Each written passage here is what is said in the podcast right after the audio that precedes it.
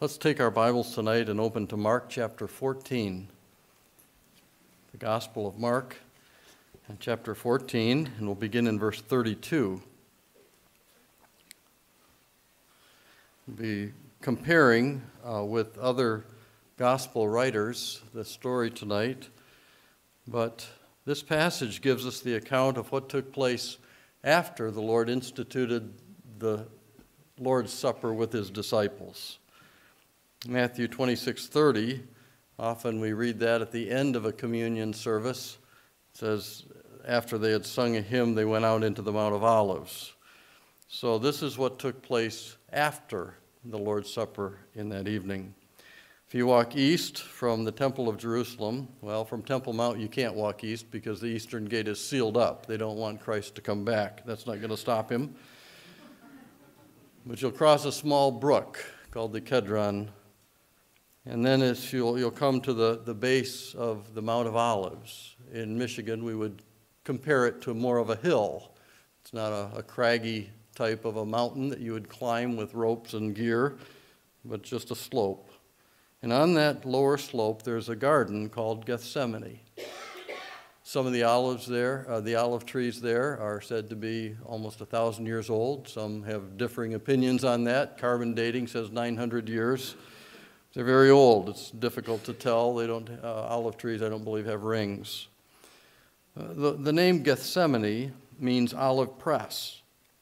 And as we read Mark's account here in chapter 14, we'll not see this garden as a place where olives are being squeezed so their useful oil can be, can be gleaned. The pressure we witness in this passage tonight is the crushing weight of the sins of mankind on the Lord Jesus Christ. He's in prayer in this garden. Judas had been excused from the table earlier that night, and Jesus said, What thou doest, do quickly. The betrayal was underway. And he'll find Jesus and his disciples here in this garden because that's where they often met. John 18, verse 2 says, And Judas also, which betrayed him, knew the place, for Jesus oft times resorted thither with his disciples. The title of the message tonight, God's Will at Gethsemane. We'll see different aspects of, of what God was planning through eternity and how Christ surrendered to that will and how the disciples resisted that will and yet how it came to pass. In Mark chapter 14, We'll begin in verse 32. In this first section, 32 to 36, we'll see God's will accepted. And they came to a place which was called Gethsemane, and he said to his disciples, Sit ye here while I shall pray. And he taketh with him Peter and James and John, and began to be sore amazed and to be very heavy, and saith unto them, My soul is exceeding sorrowful unto death. Tarry ye here and watch. And he went forward a little and fell on the ground and prayed that if it were possible, the hour might pass from him.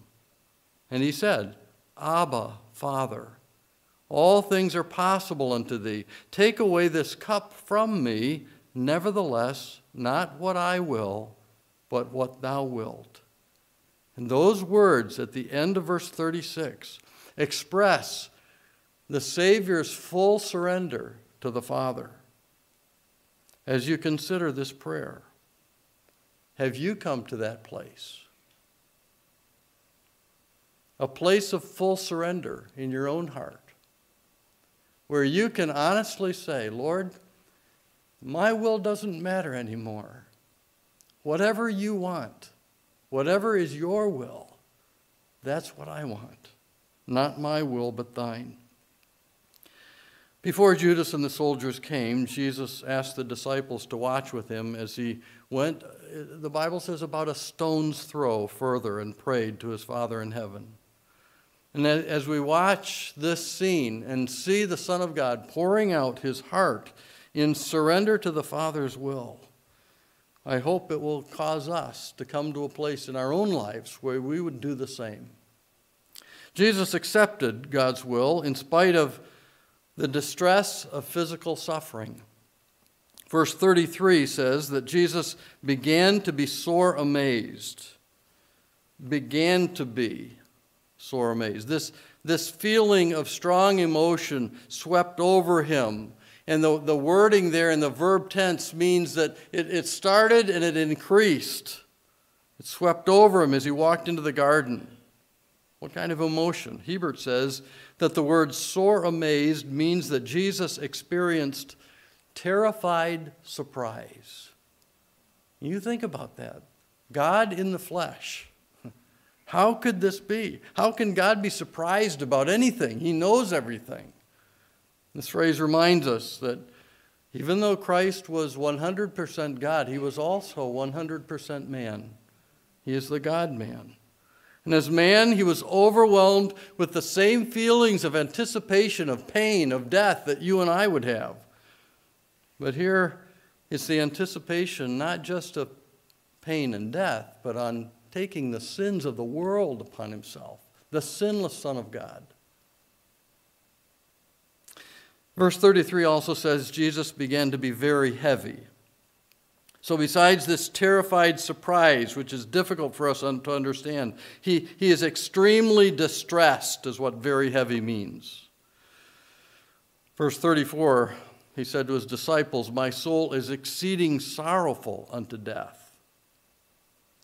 In the Gospel of Luke, chapter 22 and verse 44, it says, And being in agony. And he has that same, that same verb tense of being. He's, he's, this is overwhelming him. He's, he, he prayed more earnestly. And, and John says his sweat was, as it were, great drops of blood falling down to the ground. So, uh, becoming in agony. Again, this, this emotion building in his, in his heart. He sweat drops of blood, as it were. Now, some commentaries say that the sweat flowed as, as freely as blood. Others give a medical explanation to describe how actual blood escaped through the capillaries, the pores of his skin. The physical pain and suffering did not keep Jesus from doing the Father's will. Have you bowed to the Father's will, even though it might mean that you will experience pain, that you will face suffering? Jesus, secondly, accepted the will of the Father in spite of the disappointment of loneliness. Notice in verse 32, he left the eight disciples and he told them to sit here while I pray. And then he took those three in the inner circle with him to another spot to keep watch, it says. Luke 22 4 says that it was a stone's throw. That would be just as tossing a stone, maybe 20 or, or 30 feet. Peter, James, and John were considered to be those three closest to Christ in the inner circle. They were uh, at the house of Jairus when the child was raised from the dead in Mark 5. Or in, in Matthew, they were there at the Mount of Transfiguration, Matthew 17. And now here they are at the garden. And Jesus prayed, he went further than those three and prayed alone in the garden. Have you come to a place where you're willing to, to sever ties if you need to from those whom you're, are your friends? To be with Christ, to be doing the will of the Father, to obey Him. He accepted the will of the Father in spite of the disappointment of loneliness. Third, he accepted God's will even though uh, it was difficult to surrender. Watch how he asks in prayer. He makes this request, and then he resigns to the will of God. His prayer, what did he say? It starts with his address to his father, Abba, a common name used by children. Some say Jesus would never use that terminology in talking toward, to, to God. It's too familiar. Yet it shows the, the intimate family relationship, if we can say it that way, between God and His only begotten Son. And again, we, we, we're on the verge of, of the, the Godhead, and it's difficult for us to understand. Jesus said, I and my Father are one. And yet he's calling him this, this close term of endearment, Abba. His affirmation of God's power, he says, All things are possible unto thee.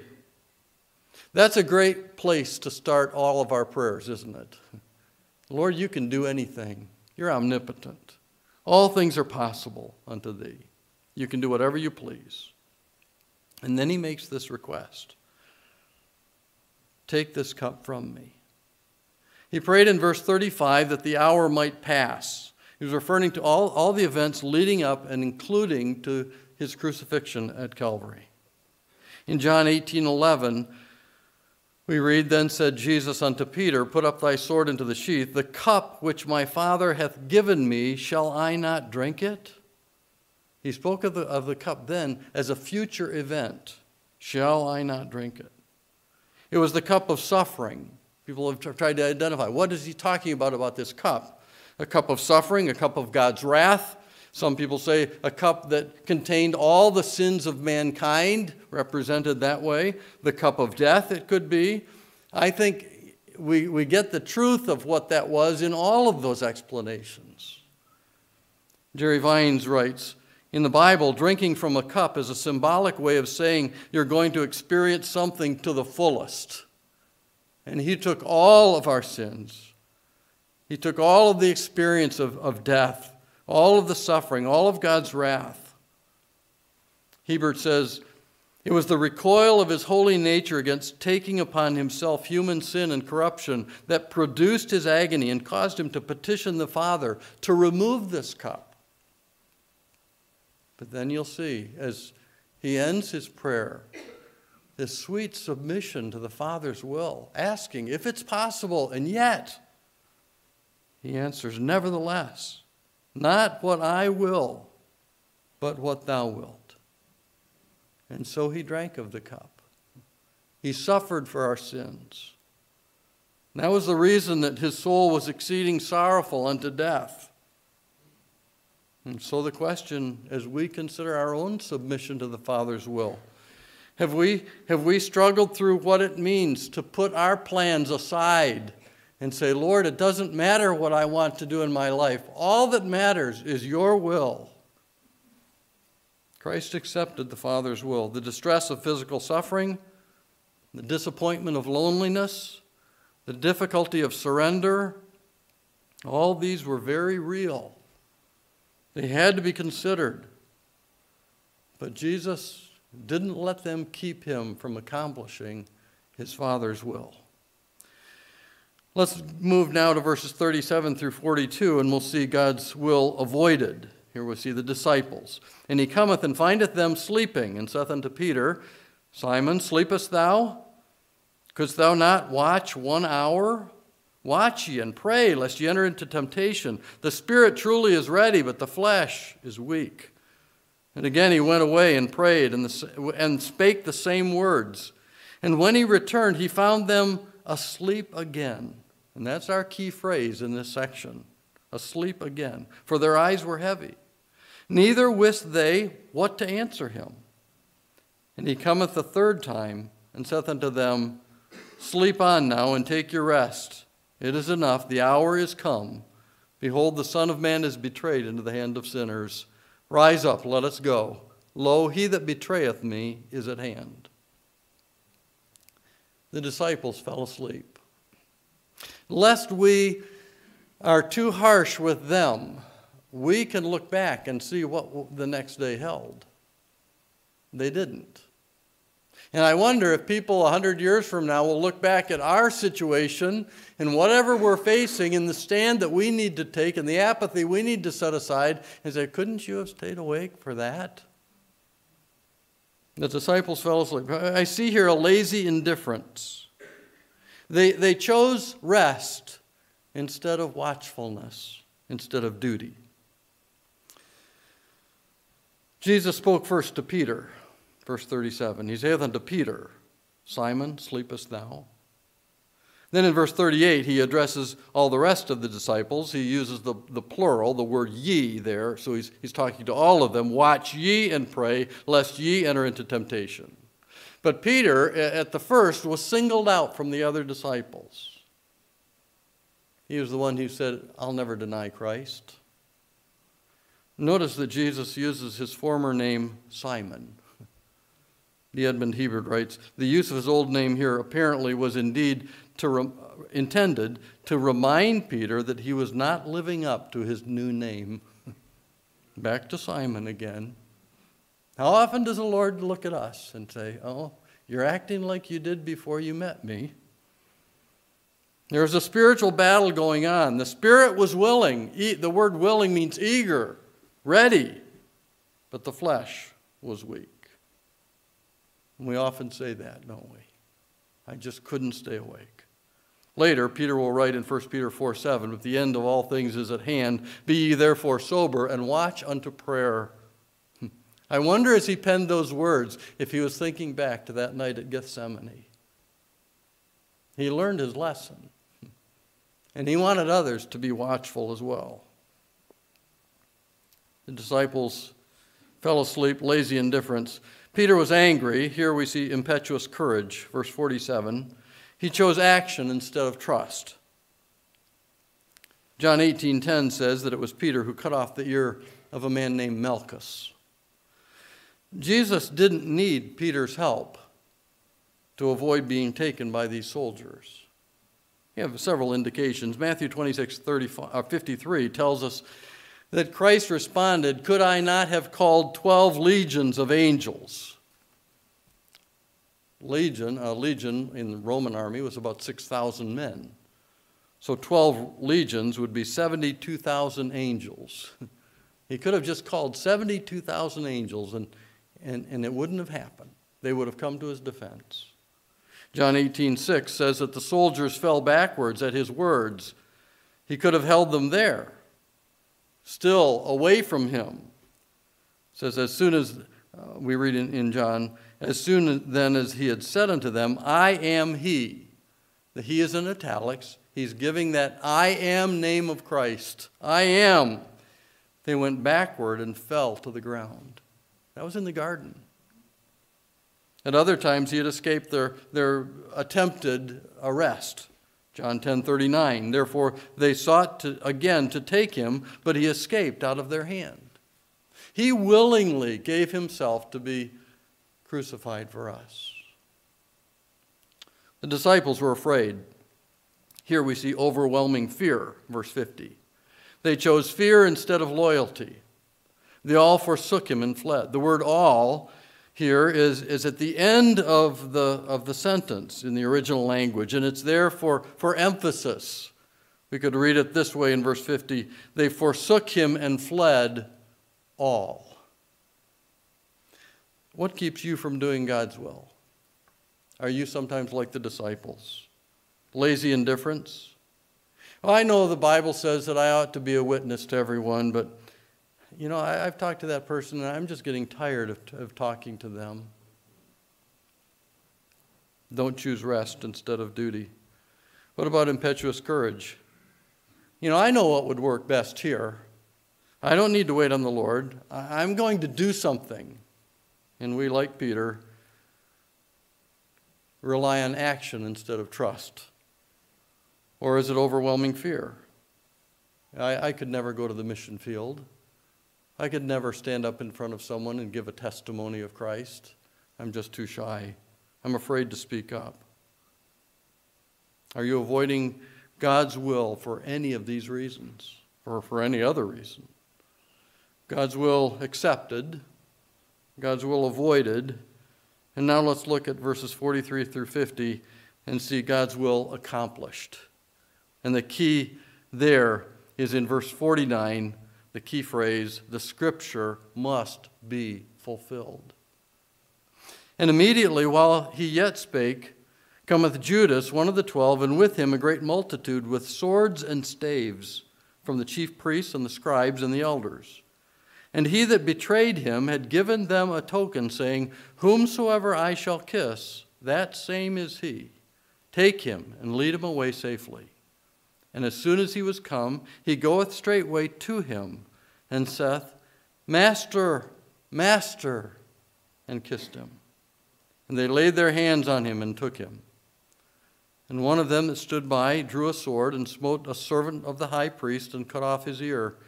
And Jesus answered and said unto them, Are ye come out as against a thief with swords and with staves to take me? I was daily with you in the temple teaching you, and ye took me not. But the scripture must be fulfilled.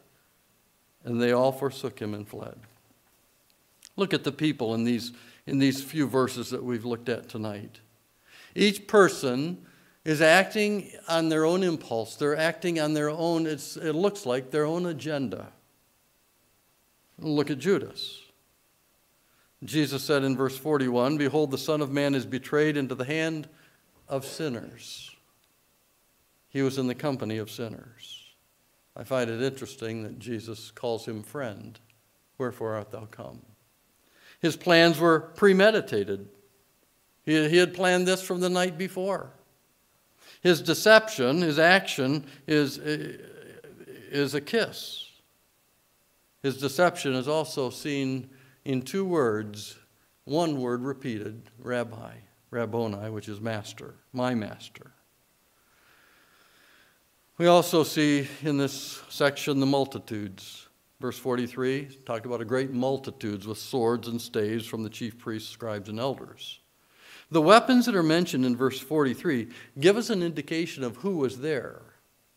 The word for swords there are, are small swords, they're the weapons of the Roman soldier. It's an 18 inch sword, a dagger. It's called the gladius. They also had staves. That would not be the Roman soldiers, those would be the temple police, the Sanhedrin. Wooden clubs. That's what they regularly carried in the temple. The wording in verse 43 tells us who was there specifically the Jews, the Sanhedrin, made up of chief priests and scribes and elders. And then the Roman soldiers were there. So we have the religious crowd who's against Christ and the military of Rome, soldiers under a commanding officer. And then we have that name of the servant of the high priest according to John in John 18:10 whose name is Malchus. Those are the people that are there in the garden. Watch what takes place. We, we already talked about the kiss of betrayal. There is also the power of Christ's word, which we mentioned when he said, I am, and the, the soldiers fell back. And then there's the capture. Verse 46 says, And they laid their hands on him and took him.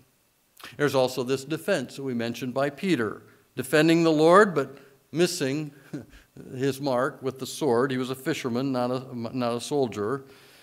And Mark 14:47 says that uh, one of them that stood by drew a sword and smote the, the servant of the high priest's ear and, and cut off his ear. And, and we know that Jesus picked it up and put it back on Malchus's head. And I can imagine the rest of his life as he feels that ear, it was gone and now is restored. But those, those are the activities. Listen to the questions that Jesus asks. Am I a, am I a lawbreaker or a teacher? Verses 48 and 49. Let me reread that. Jesus said, Are you come out against me as a thief with swords and staves to take me? I was daily with you in the temple teaching, and you took me not. But the scriptures must be fulfilled. Let's think of that phrase again. These, these are not just chance coincidental events on a calendar that, that are regulated by the, the whims of the people that are there by chance or by choice. Every detail in this evening are, are orchestrated by the divine hand of God. The scriptures must be fulfilled. Judas' betrayal had been prophesied. Hundreds of years earlier, the psalm wrote, the psalmist wrote in Psalm 41 9, Yea, mine own familiar friend, in whom I trusted, which did eat of my bread, hath lifted up his heel against me.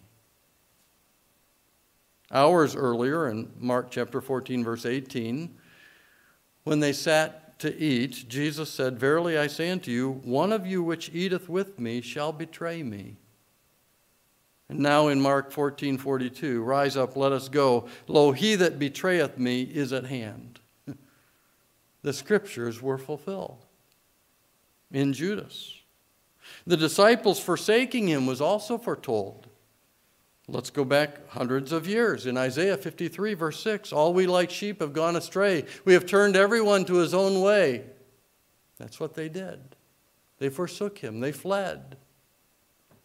Hours earlier in Mark 14 27, Jesus said, All of you shall be offended because of me this night, for it is written, I will smite the shepherd, and the sheep shall be scattered.